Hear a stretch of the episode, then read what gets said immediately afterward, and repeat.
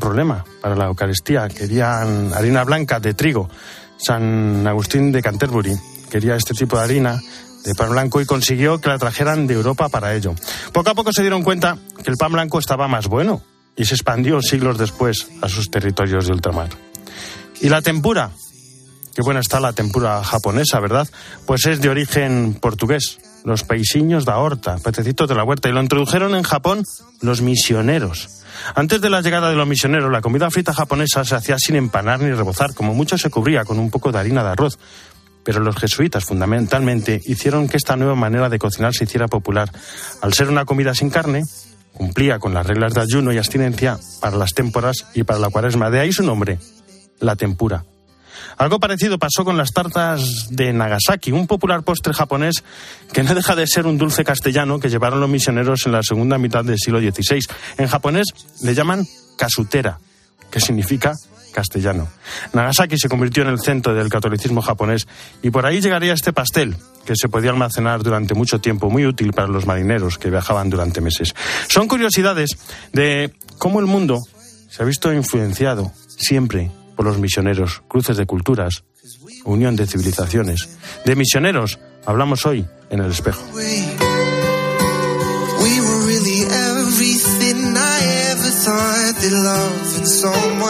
Jesús Luis, aquí están. ¿Cómo estás? Muy buenas tardes. ¿Qué tal, Álvaro? Buenas tardes. Antes de misioneros, santos. No, no, los de esta y santos semana. misioneros. Ah. San Juan de Capistrano, que fue alguien que evangelizó por, por Italia y por zonas también de, Eu- de Europa, siendo misionero en aquel tiempo.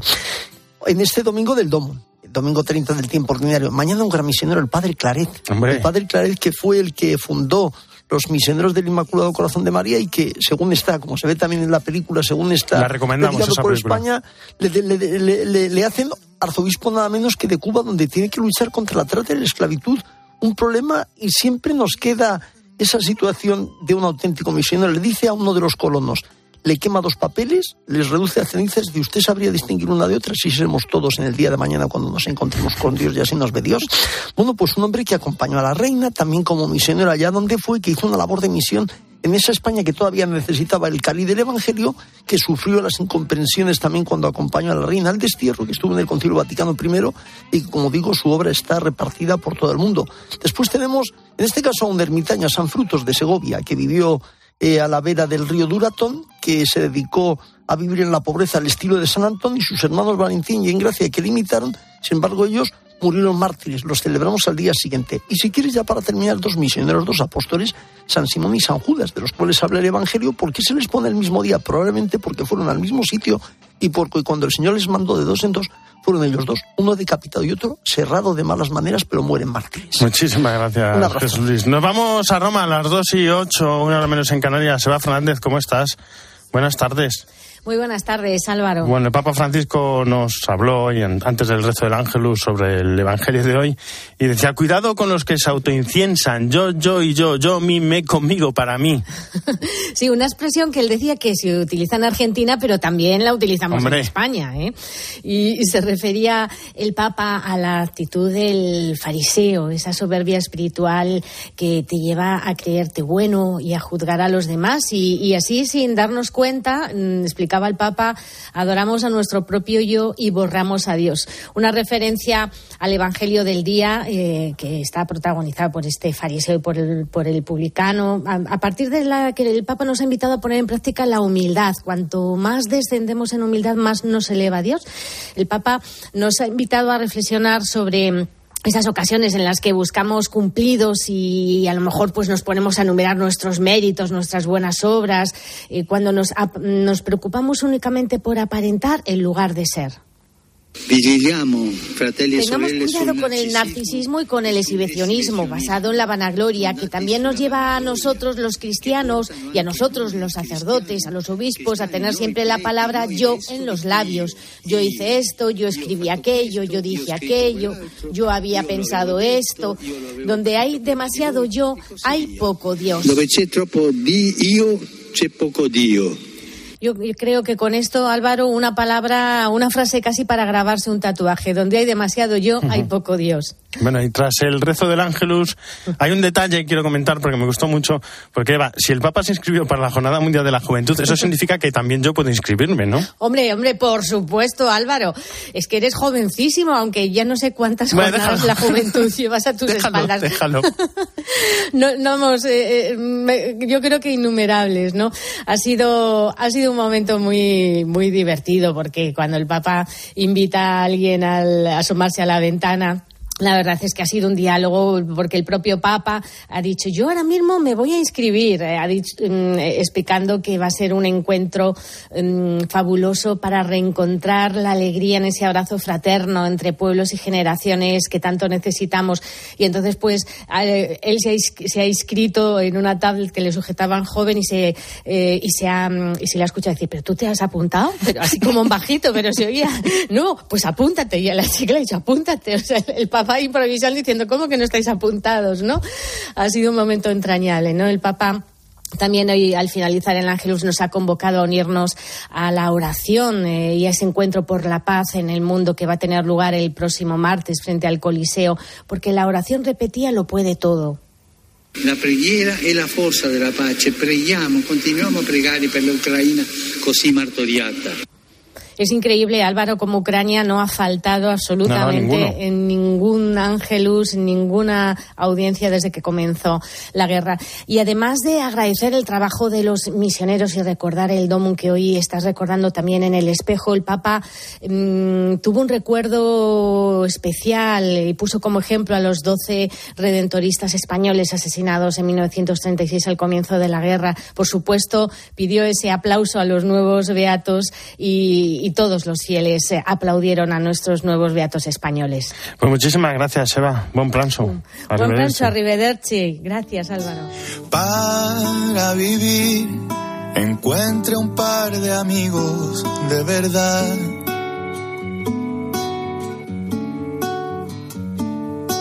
Cuide el jardín sin ofuscarse la felicidad. Y como dijimos, hoy vamos a hablar y mucho de misioneros. El fraile dominico Miguel Ángel Gullón lucha por la tierra en República Dominicana. Y además, tiene una radio. Nos lo cuenta Patricia Rossetti. Su vocación misionera se dirigía a Perú, pero los caminos de Dios le llevaron a República Dominicana. Miguel Ángel Gullón es un dominico asturiano de raíces zamoranas que lleva 23 años en Dominicana y a pesar de esos 23 años mantiene su acento asturiano. Un doctor en teología que ha sabido llevar esa ciencia a la radio, a Radio Seibo, una radio de los dominicos cuyo objetivo es escuchar a la gente. Y que es una emisora que está en las comunidades y que nuestro objetivo es escuchar a la gente, no tanto que nos escuchen, sino estar atentos a las necesidades de la gente y lo que aquí intentamos es mm, ser fieles a esa mística original de hace 50 años de Radio Seibo, de que ese micrófono esté en el corazón de las personas, de las comunidades Y en ese estar atento a lo que necesitan, Gullón lucha por la dignidad de las personas. Está volcado en la defensa de los derechos humanos, especialmente en la de los campesinos de la caña de azúcar. La mayoría haitianos que trabajan de sol a sol en condiciones precarias y cuando llegan a cierta edad los desalojan de sus casas y les dejan sin nada. El desalojo más fuerte fue en el 2016, donde Santa Romana destruyó 80 casas a las 3 de la madrugada, donde había niños y niñas. Bueno, fue terrible porque les encañonaron. Nosotros desde entonces denunciamos a la luz del día la cobardía de aquella noche y, una de las mamás fue a Ginebra a denunciar eso ante los derechos humanos, ante la Comisión Internacional de los Derechos Humanos. Un grupo de abogados en la Florida también está llevando ese caso. Tras ese desalojo se fue a pie con los campesinos desde el Seibo hasta Santo Domingo, hasta el Palacio Presidencial para pedir la devolución de las tierras. 170 kilómetros. Y cuando se enteran de que va a haber un desalojo, allí está la radio. Cuando escuchamos que va a haber un desalojo por parte de la compañía, el equipo de Radio Seibo y con toda la tecnología nos trasladamos al lugar y evitamos por todos los medios de que se produzca el desalojo, porque una vez que se produce el desalojo ya no hay nada que hacer. Gullón tenía poca experiencia en radio cuando se hizo cargo de Radio Seibo, pero enseguida le encontró la magia, esa magia de las ondas que se cuela en todos los hogares. Aprendió el arte de comunicar y escuchar, me dice. Se puso por primera vez ante un micrófono en Cope Valladolid, a los 20 años, siendo estudiante dominico. Colaboraba en un programa de noticias de la Iglesia y al llegar al Seibo acudió al dominico que más sabía de radio. Acudió a José Luis Gago, a nuestro querido padre Gago, el hombre que inventó COPE y que ahora está en proceso de beatificación. Le pidió ayuda y consejos. Porque él vivió con pasión la radio, él vivió con pasión la espiritualidad inicial de la, de la cadena COPE, ¿no? Con todas sus eh, reflexiones, las reflexiones que hacía cada día en la mañana, a mediodía con el ángel, esas miniaturas que conservamos, esas publicaciones donde habla de gracias, sobre todo la palabra que tenía siempre en su, en su corazón y en su mente era gracias, el agradecimiento que iba acompañado de la sonrisa, ¿verdad? Y gracias es una palabra que Miguel Ángel Gullón pronuncia varias veces a lo largo de nuestra charla. Álvaro Real. En Mediodía Cope, El Espejo. Estar informado. He conocido aquí misioneros de 80 años que llevan 50 años en África o en Sierra Leona. Son las, las, personas que más cambios consiguen porque son los que se quedan, ¿no? Los misioneros nunca abandonaron el país. Este 23 de octubre es el Día del Domund. Conoce la misión de la Iglesia y colabora en domund.es. Álvaro Real. En Mediodía Cope, El Espejo. Estar informado. Y seguimos hablando del día de hoy, del Domum. ¿Por qué es tan importante este día? Carlos González, Charlie, ¿cómo estás? Buenas tardes. Hola Álvaro, muy buenas tardes. Los sueños se construyen juntos. Gracias por lo que han hecho. Gracias por ese trabajo. Sigan adelante. Porque misionar es salir de sí mismo para dar lo mejor de sí mismo y lo mejor que Dios regala. Y eso es una cosa muy bella. Follow.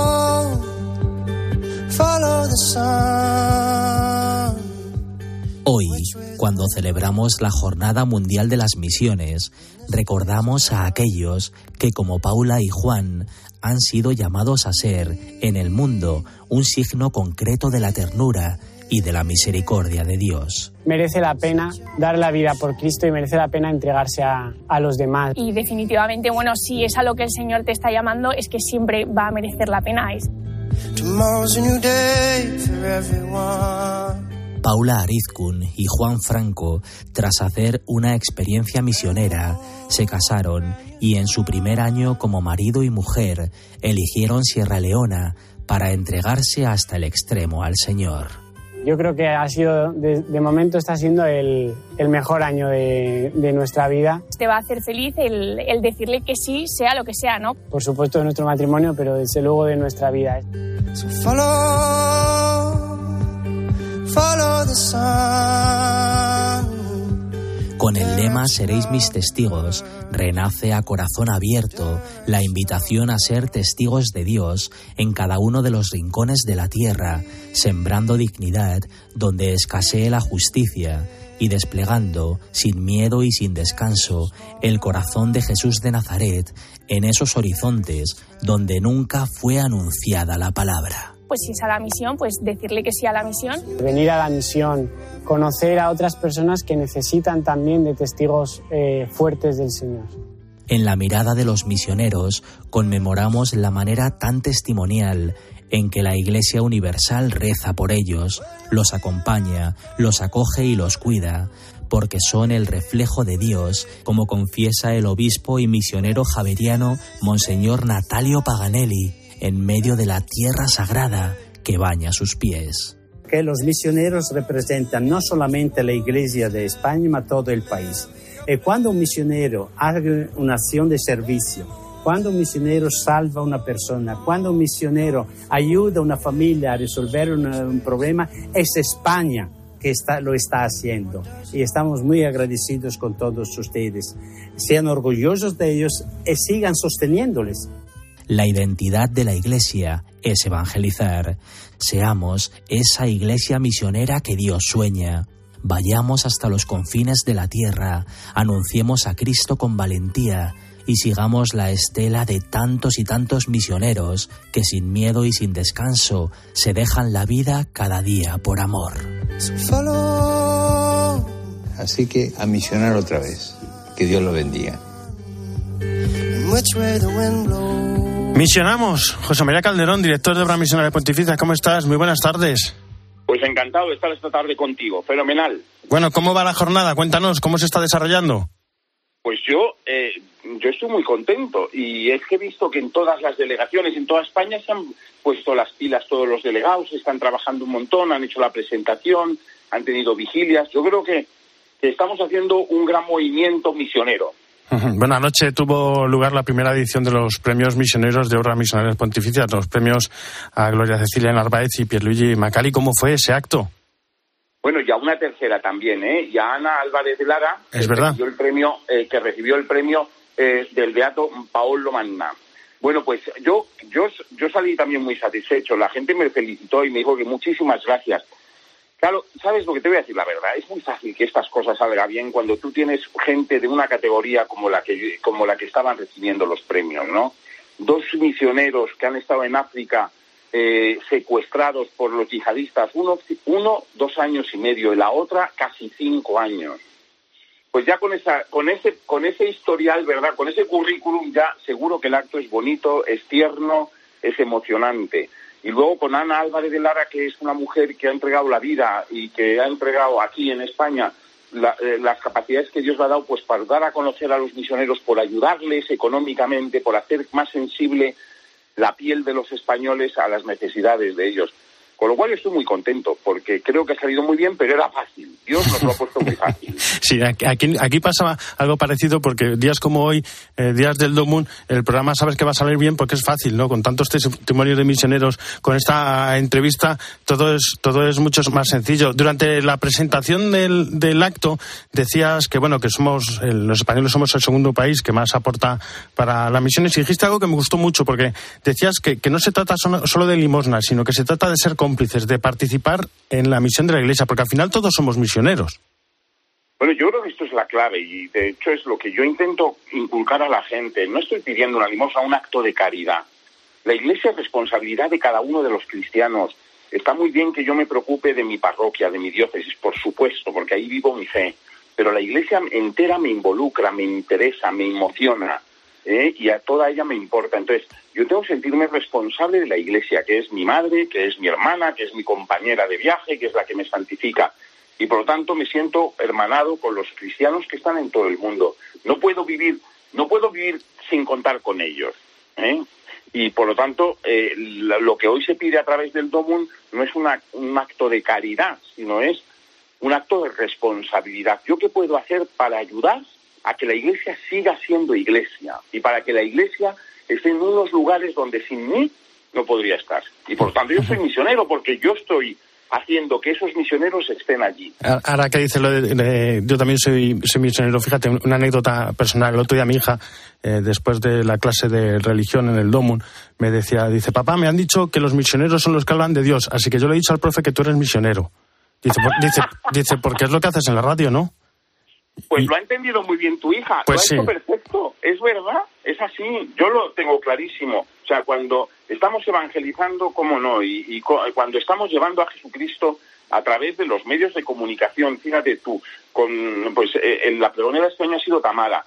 Tamara evidentemente no es un ejemplo de misionera a dientes en África, en Asia, pero es un ejemplo de una mujer que, eh, dando la cara por Jesucristo en un ambiente hostil, que es los medios de comunicación que no son cristianos de suyo, ¿no? Cada uno de nosotros, cuando vivimos nuestra fe con autenticidad, con valentía, sin acobardarnos y sentirnos, sin sentirnos eh, menos, estamos mostrando el rostro de Cristo y somos misioneros. Bueno, son 1.117, creo, territorios de misión y hace falta mucho, mucho apoyo, oración y también dinero. Es así, hace falta dinero. ¿Cómo podemos ayudar a, a los misioneros? Bueno, lo has dicho tú, oración hace falta, hace falta mucha oración, porque eh, porque hay muchas cosas que no se solucionan solo con dinero, sino con, con cuando hay un misionero que está desanimado, un, misionero que se siente triste, un misionero que se siente que, que siente fracasa, se siente fracasado porque no ve frutos a su trabajo, pues lo que le alienta es que recemos por él y que estemos con él.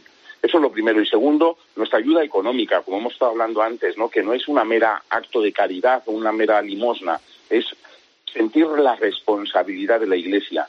Yo animo a que la gente se apunte, se, se, eh, eh, vamos, se inscriba, no, que se meta en la página web domum.es, domum.es.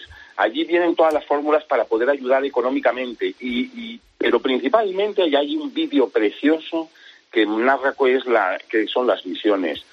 Y, y, ahí están las fórmulas para poder pagar, para poder dar una limosna. También en todas las parroquias hoy se estará pidiendo para, para el domo, ¿no? Y, y, y, se estarán recogiendo lo que los cristianos aportan para esa para, para esta gran jornada. Pues como bien... decir, hay que decir que el que quiera puede desgravar ante Hacienda también. que también es importante. ¿eh? Que también es importante. Pues como bien dices, eh, todo el mundo, domun.es, y no voy a decir ayudar, no me gusta ayudar, vamos a decir para participar en el domun, mejor. Exactamente, exactamente. Pues José María Calderón, director de Obras Misionales Pontificias, muchísimas gracias, como siempre, por estar con nosotros Muchísimas y por, por vuestra labor. Por ser, por ser misioneros, por ser misioneros y ayudar a que la misión exista. Un abrazo, nos vamos a Hispanoamérica. Eres de tarde amarilla y profundo de cielo. Eres respiro de verdes que brotan del suelo. Eres de todas mis dudas lo más sincero. Acaricia mis azules con un te quiero. Y aunque a veces me atormenten los sufrimientos y se me nublen de grises los pensamientos. Desde Buenos Aires, Esteban Pítaro, ¿cómo estás? Buenas tardes. Buenas tardes, Álvaro. ¿Cómo estás vos? Bien, bien, contento. Estos programas, además del Domum de Misioneros, siempre quedan muy bien. Es muy bonito hablar de ello. Y, gracias a tu hija, ¿eh? qué lindo, qué, bien que nos hace sentir, ¿no? Eh, qué lindo, porque además es una celebración que se hace en todo el mundo. A mí me emocionaba estos días ver cómo se están preparando, por ejemplo, en esas tierras de misión, en las tierras históricas, las nuevas, donde también se celebra y donde también se quiere vivir esa responsabilidad, como decían recién con José María, esa complicidad de misionar.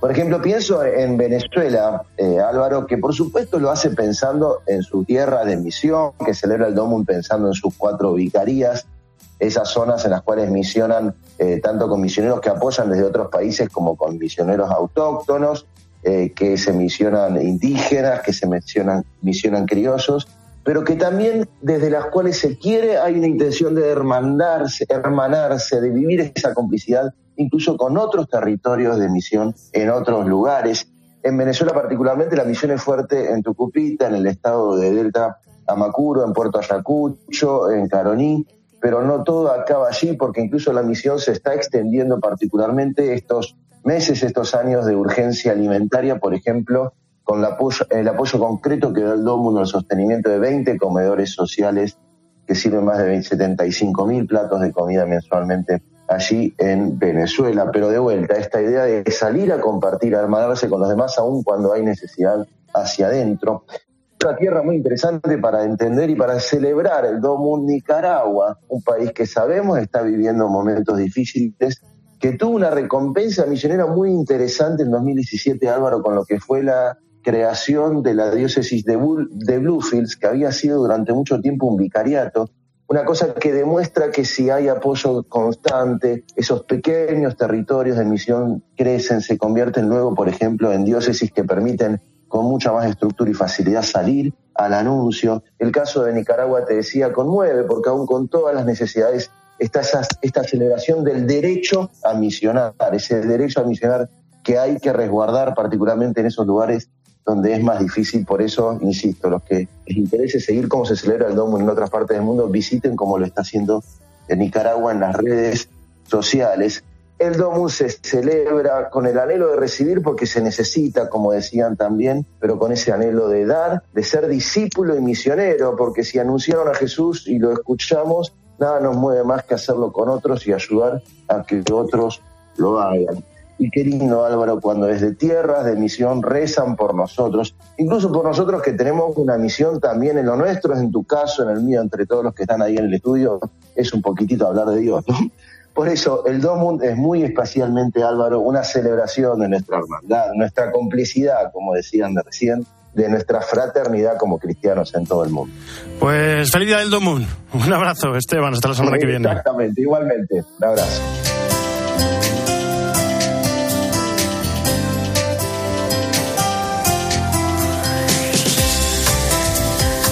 En la producción Jesús Saquistán, en control técnico de Víctor Nova y en control central Fernando Rodríguez. El espejo ya saben que no termina, sino que gira y ahora nuestro reflejo se abre hacia mediodía cope con la información nacional e internacional que nos trae Iván Alonso. Hablemos de hipotecas, Iván. Muy buenas tardes. ¿Qué tal, Álvaro? Buenas tardes. No sé si tú la tienes a tipo variable o a tipo fijo. Fijo. Pues entonces no te va a afectar lo que te voy a contar porque el jueves hay una cita muy importante para todos aquellos millones de españoles que la tengan a tipo variable, porque parece que el jueves les van a subir la, el Euribor.